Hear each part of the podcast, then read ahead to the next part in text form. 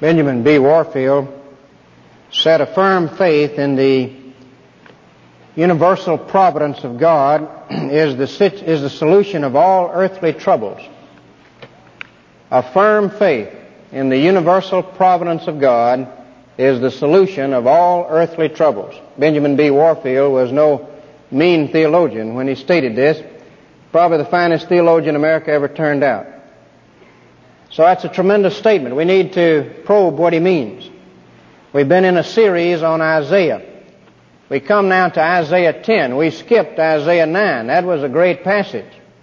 Unto us a child is born. Unto us a son is given. His name shall be called Wonderful Counselor, the Mighty God, the Everlasting Father, the Prince of Peace. Of the increase of his government there shall be no end.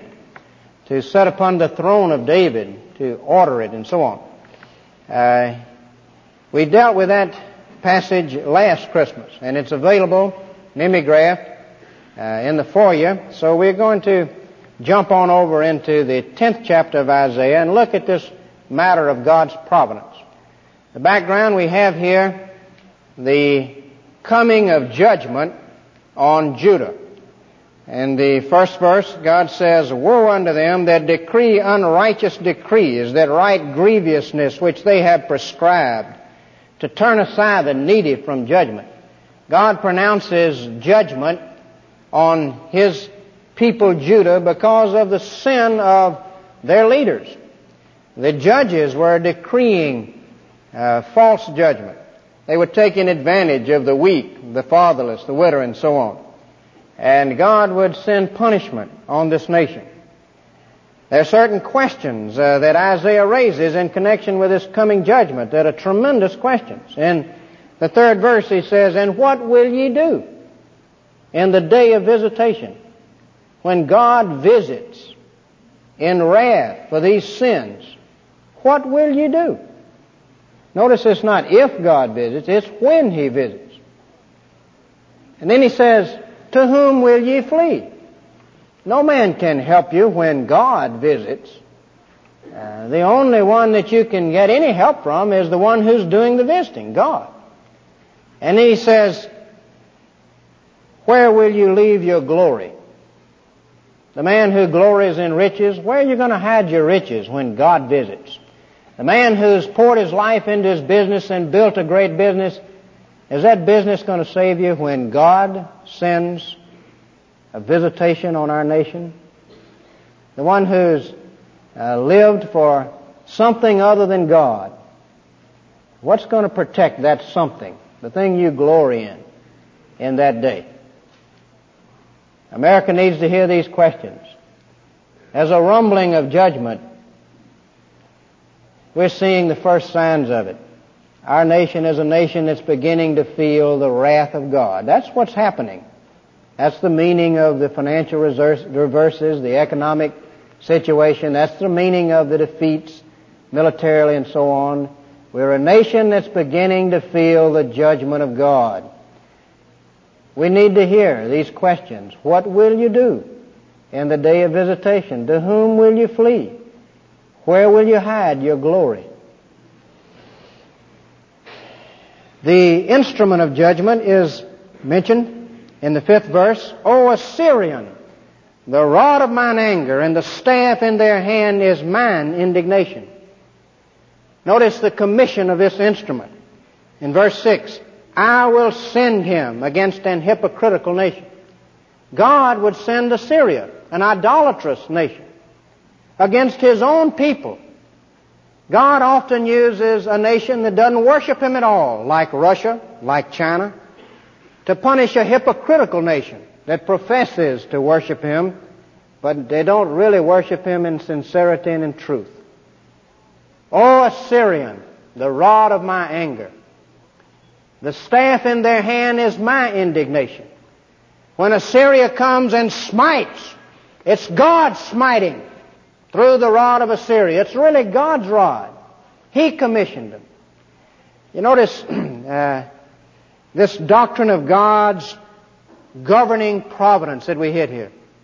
Uh, the Shorter Catechism defines God's providence as His most holy wise and all powerful, preserving and governing all of his creatures and all of their actions. Not some of his creatures and some of their actions, not their good actions, but he doesn't govern their bad actions. His all powerful governing of all of his creatures in all of their actions. That's what the Bible teaches, and that's what we're being taught here. That it was God who had sinned, and that the power that this nation had, this mightiest nation of the world then, the power that they had was from God. Otherwise, they would have had no power over any other nation. The rod in their hand is my indignation. I have sinned. You remember when Jesus stood before Pilate? And Jesus apparently was not at all concerned about what Pilate was going to do. He wouldn't even open his mouth. And it just upset Pilate tremendously. And Pilate said, Don't you know that I have power over you? That according to my word you're going to live or die? Don't you know that? Jesus said, Except it were given you from above, you would have no power. You don't have any power over me. God's in control of this whole operation, Pilate. Now just calm down. That calmness that Jesus had was due to that assurance, that knowledge. We have a problem with uh, this kind of a doctrine. You know, the Presbyterian Church is famous for it, and every now and again I have to preach a sermon on it to remind you we're Presbyterians, and it just shakes up a bunch of folks whenever we talk like this. They just don't like to think that they're under the control of someone else. We want to be under our own control. And the idea of us, everything being under absolute control, we just, we don't like to admit it. Fact of the matter is, everything is under God's control. When you say God, you say control. The two words are synonymous. Uh, if, if God created something He couldn't control, then it became God and He's no longer God. It would be immoral for God to, com- to create something that He couldn't or wouldn't control. It's, it's immoral to create chaos. Any man who created some kind of chain reaction that he couldn't control, we'd all want to hang him tomorrow. It's immoral. You notice it says, His most holy, wise, and all powerful, preserving and governing. If you have a wise one who is controlling all things, He will do it with intelligence. It will be to wise ends, and he'll use wise means to those ends. If he is moral and good, they will be to good ends that he's controlling things.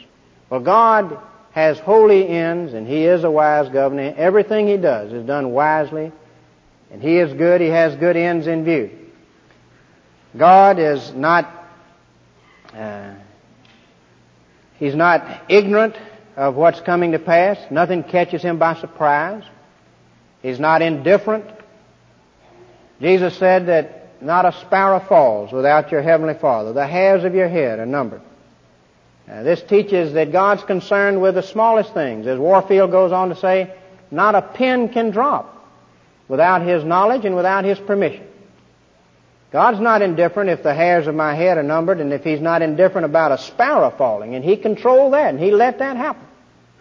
He's not impotent as if he couldn't do anything about it.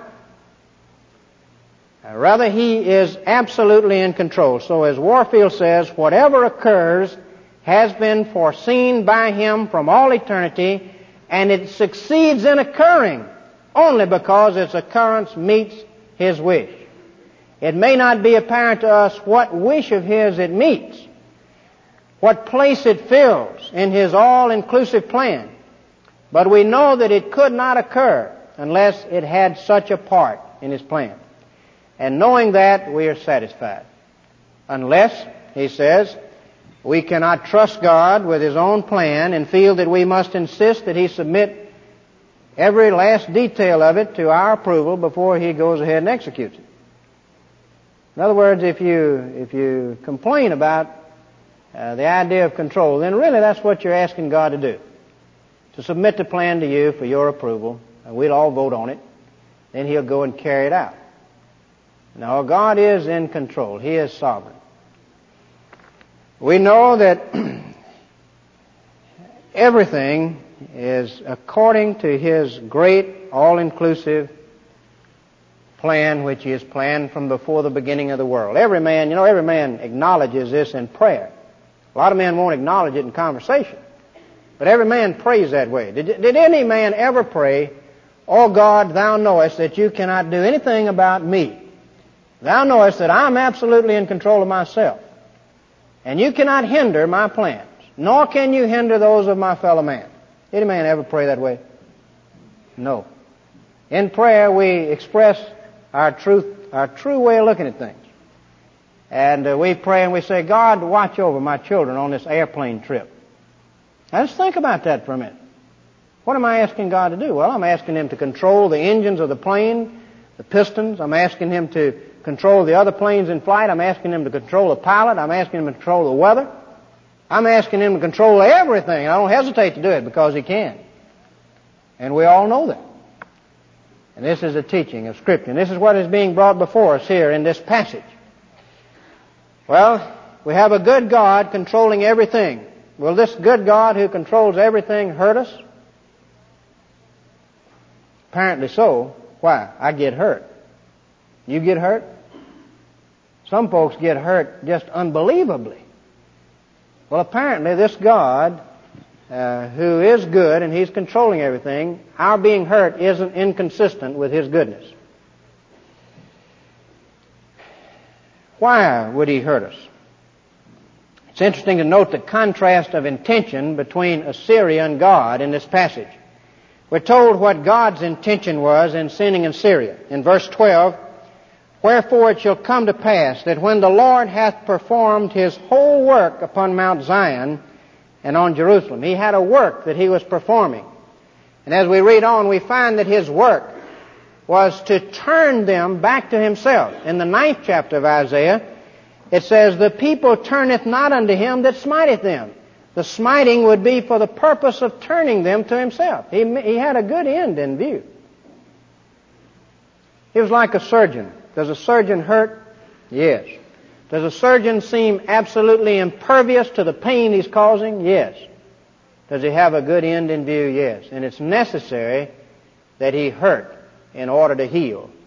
God hurts in order to heal. Someone says, well, sending Assyria against Judah with all of the horror that this would involve seems more like wholesale butchery than careful surgery. So did the cross of Christ. The cross of Christ seemed more like wholesale butchery than careful surgery. But as we read it, we find it was careful surgery, that God had planned it all out. That not a spear touched Jesus Christ, not a thorn pierced his brow, but what all of it, every detail, was prophesied ahead of time, was a part of God's plan. It was careful surgery and not wholesale butchery. And you know, we need to realize that when men suffer, they suffer as sinners. That's not to say that the man who sins the most is going to suffer the most. That's not so. In this old world, the man who suffers the most probably isn't the man who sins the most. The man who sins the most, usually God reserves the great deal of his suffering for eternity. That's when he's going to get his. And God passes over many things that man does. But when we suffer, the worst suffering, the worst of us, receive far less suffering than the best of us deserve in this world. So we really don't have any grounds to complain. We know God's intention is a good intention. He hurts in order to heal. We also know that God has not dealt with us according to our iniquities. He's been merciful, even in dealing with us. We need to hear the rod and him who appointed it, to quote Micah. The rod has a voice. When affliction comes to a nation or when affliction comes to an individual, it didn't arise from the dust. It didn't happen by fate or chance or accident. Hear the rod and him who appointed it. It has a purpose. It's got a voice. It's saying something. When you look at that window pane, We could sit there and we could analyze the pane, look at all the fingerprints on it, get on get all over whoever didn't clean it, look at how it's fitted into the sill, and concentrate on the pane. Or we can look through the window pane at the world beyond. That's what the pane was designed for. When affliction comes, you can concentrate on the person who brought it and feel all kind of resentment at them, or uh, all of the details of just how it happened, and if it, you hadn't done this, that wouldn't have happened, and so on. Look beyond the rod to him who appointed it. It has something to say. Don't stop with a tragedy. Look beyond it to God who sent it. And turn to Him. That's what the voice is saying. The intention of Assyria was totally different. We read in the seventh verse, Howbeit he meaneth not so. God meant to wound in order to heal. But Assyria didn't mean that at all. He meaneth not so. But it is in his heart to destroy and cut off nations not a few. Tyranny, control of the world was what Assyria was after. But it doesn't matter. Doesn't matter. Because you see, Assyria can't do anything apart from God permitting it to happen. Doesn't really matter, in a sense, what China's purpose is, what Russia's purpose is, or it's good for us to know their purpose, to be alert. But the real thing is, what is God's purpose? Because Russia, China, nothing else can happen except as God allows it. And the real thing that we're concerned about is what is God's intention? You remember Joseph? His brother sold him into slavery. Later on, when he had a chance to get back at him, he said, Oh no. He says, You meant it for evil. God meant it for good. To save many people alive. We're concerned with what God means.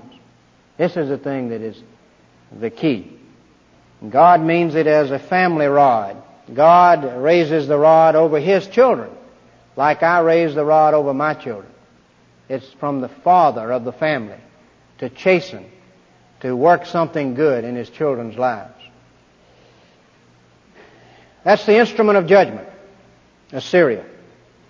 Notice the judgment of the instrument. In verse 12, it shall come to pass that when the Lord hath performed his whole work upon Mount Zion and on Jerusalem, I will punish the fruit of the stout heart of the king of Assyria and the glory of his high looks. The time would come when the instrument would be judged. The reason is this attitude of pride and haughtiness. In verse 13, for he saith, by the strength of my hand I have done it. He doesn't acknowledge God's hand in the power that he has and in the success that he has. You say, but wait a minute. Why should God punish Assyria when Assyria was carrying out God's will? Be careful. God has different wills. Assyria was carrying out God's secret will, His secret plan for dealing with His own people in a sense. But it was going against His revealed will, His commandments, and where He says we're to treat our fellow man as we would have them to treat us. We're to love others, and so on. They were violating God's revealed will. God is just in what He afflicts, but in executing His judgment, Assyria was not just any more than the people who crucified Christ were just when they carried out God's secret plan in the crucifixion of His Son. God is not the author of sin. Augustine said, they that, he said that sin proceeds from themselves, from the individual. That in sinning they perform this or that action is from the power of God who divides the darkness according to his pleasure. The sin proceeds only from the individual, not from God. That the sin results in this effect or that effect, that's from God who controls the whole operation. God has a left hand and a right hand. With his right hand, he causes good. With his left hand, he controls evil. Together, he bounds everything and works out his plan. But God is not the author of sin, nor the approver of it. The sin proceeds only from the individual. That means that the individual is a moral agent. Sin is the action of a moral agent who is held responsible. God's providence, God's control is so done that the individual is not deprived of the faculty of choice. When Judas betrayed Christ, when Pilate betrayed Christ, they chose. They were acting as moral agents and they were held accountable. God's providence does not deprive the individual of that degree of liberty which is essential for responsibility. We're not puppets in God's hand, even though He controls all things. Notice the attitude of Assyria. They're so proud. They say, by the strength of my hand I've done it. They even say, we'll deal with Jerusalem and with Jerusalem's gods just like we've dealt with all these other gods. And God brings out the absurdity of that. He says in verse 15, Shall the axe boast itself against him that heweth therewith? Or shall the saw magnify itself against him that shaketh it? Isn't that tremendous? God takes a nation and he takes it like a little switch or a stick and he whips another nation with that nation. The Godhood of God. And then this nation is proud and talks about what it's going to do when it gets to dealing with God's nation. God's people. It'll handle them just like everybody else. That's just like if I were to take a switch and be beating my children, suddenly that switch just turned around and said, now you, just, I'll just take care of you right now. A switch can't do that. But it's that absurd, the idea that men can do anything against God's will. God is God. And God controls everything. Isn't that a gigantic picture of God? And has tremendous significance, as Warfield was pointing out at the beginning. It's the solution to everything to begin to realize this. Notice when God will uh, deal in judgment with Assyria. It says, in verse 12, Wherefore it shall come to pass that when the Lord hath performed his whole work upon Mount Zion, when I get through with what I'm doing to my people, then I'll deal with the instrument. Isn't that wonderful? Isn't it wonderful that God's going to finish his work on you and me? That Jesus who died shall be satisfied? That God is faithful enough to just keep cutting until he gets the cancer out of us? praise God that all of my complaining and all of the proudness of the instrument that He may use to bring me into subjection and to break me like you break a colt. Isn't it great that all the pride of the other and all the complaining of myself isn't going to cause Him to stop His work? He's just going to perform His whole work upon His people. Then He'll deal with the pride of the instrument. Notice the description of His dealings with Assyria. It says in verse 16, Therefore shall the Lord, the Lord of hosts, send among his fat ones leanness. And unto his glory he shall kindle a burning like the burning of a fire. And the light of Israel, namely God, shall be for a fire. And his Holy One for a flame. And it shall burn and devour. God turns and deals with Assyria, this greatest nation on earth. It's going to be like you setting a fire under a group of thistles and thorns. Just like that, God will handle it. In one day. God did handle them in one day. We're told the outcome of the whole thing a little further on in Isaiah. 37th chapter, 36th verse. Assyria moves right up through the cities of Judah, right up to Jerusalem. Great army camped outside of Jerusalem, ready to besiege it. But then it says in verse 36 of chapter 37, Then the angel of the Lord went forth and smote in the camp of the Assyrians a hundred and 85,000. When they arose early in the morning, behold, they were all dead corpses. So Sennacherib, king of Assyria, departed and went and returned and lived at Nineveh, and there he was killed. God dealt with them in one day, 185,000 wiped out. The whole army destroyed. The accomplishment of God's purpose is brought out in the latter part of this. Verse 20, it shall come to pass in that day that the remnant of Israel and such as are escaped of the house of Jacob shall no more again stay upon him that smote them, namely Assyria. They had run to Assyria for help. But shall stay upon the Lord, the Holy One of Israel, in truth. God had a work. His work was twofold converting some, chastening his own who were already converted, and then consuming the rebels. He speaks of those who will be left and why they'll be left. The remnant of Israel and such as are escaped of the house of Jacob. Only a remnant. Well, hadn't God told Israel that uh, their children would be like the sand of the sea for multitude? Yes. None would remain when God got through with His work. Why? God's plan called for it to be that way. It was decreed. In verse 22, For though thy people Israel be as the sand of the sea, yet a remnant of them shall return. The consumption decreed shall overflow with righteousness. God's righteous judgment shall overflow and consume, and only a remnant will be left. And all of this according to God's decree, God's plan. And what will he accomplish in that remnant?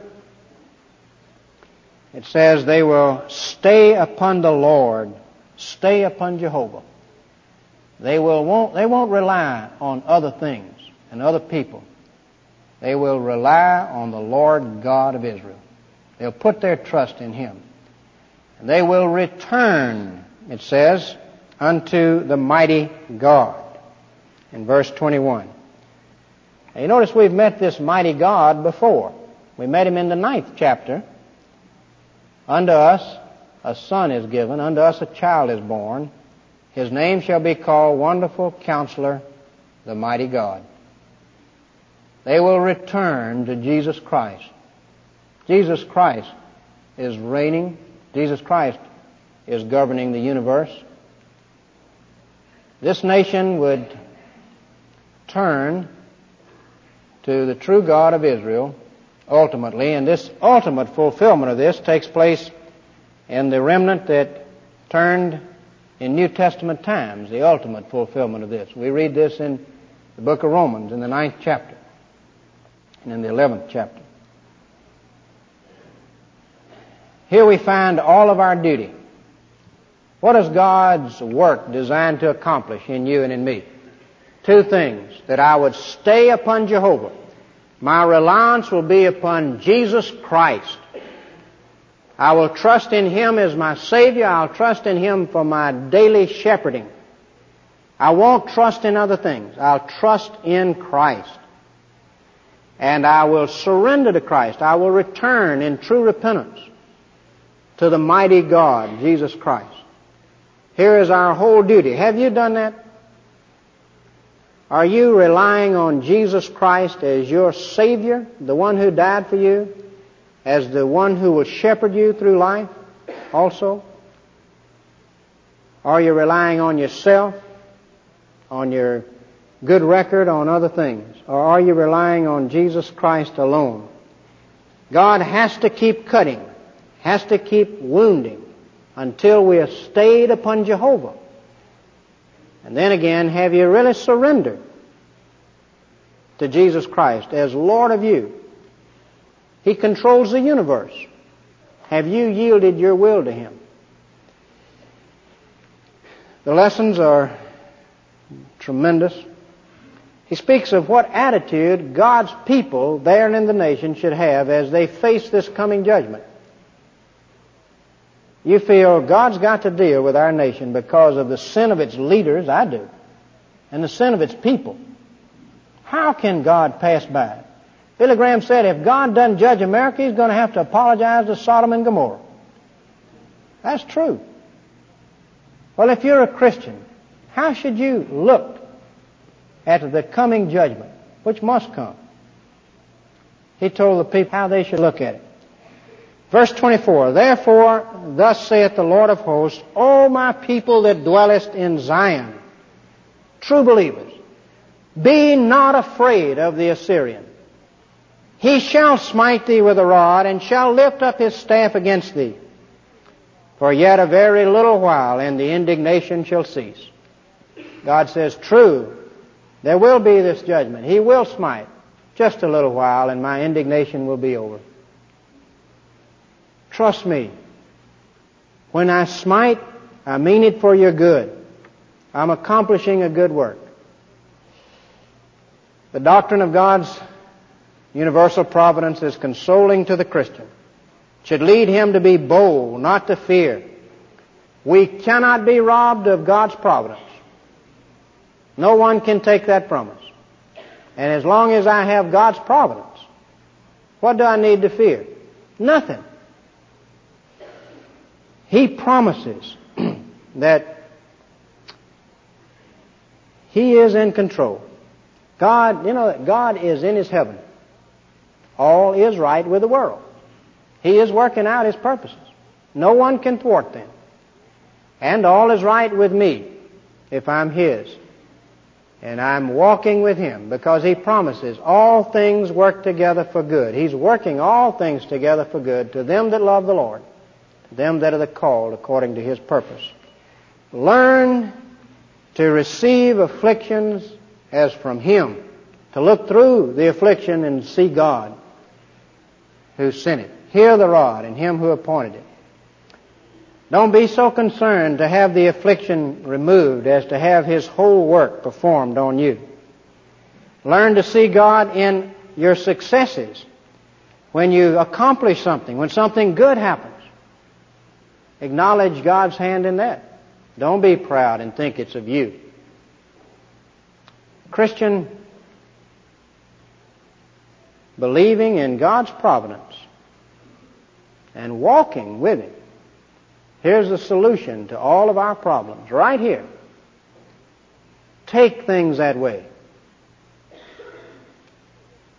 For the non-Christian, or those that are not sure, if you're here today and you just don't know whether or not you're a Christian, three questions.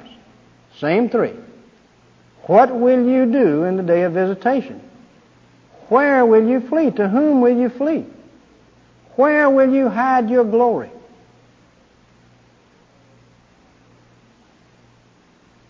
The only suffering that blesses is suffering that we have when we're right with Jesus Christ. A cross without Christ doesn't bring any blessing. Why not turn to Jesus Christ today? Why not flee to Him right now while you can flee to Him? To the only one who can help. Why not start off this new year that way with Jesus Christ? Maybe that you've really suffered some setbacks. Maybe that you're looking at the picture of the situation of our nation realistically too. And inwardly you're trembling. Hear the rod and him who appointed it. Respond right now. And then God's voice to you is, fear not when the Assyrian comes. Let us pray. If you've never really committed your life to Christ in sincerity, or you're not sure, or you're backslidden in your heart right now, why not yield to Him? Why not say, Lord Jesus, I surrender my will to you. And I put my trust in you as my alone Savior. I want your will done in my life. You who govern the universe, I want you to come and be my governor. Why not pray that way right now? Lord, we pray for you to take these tremendous things that Isaiah has spoken of here and impress them on our hearts, that the Christian might not fear, that we might all hear the rod in him who appointed it, and stay upon Jehovah. We ask it in Jesus' name. Amen.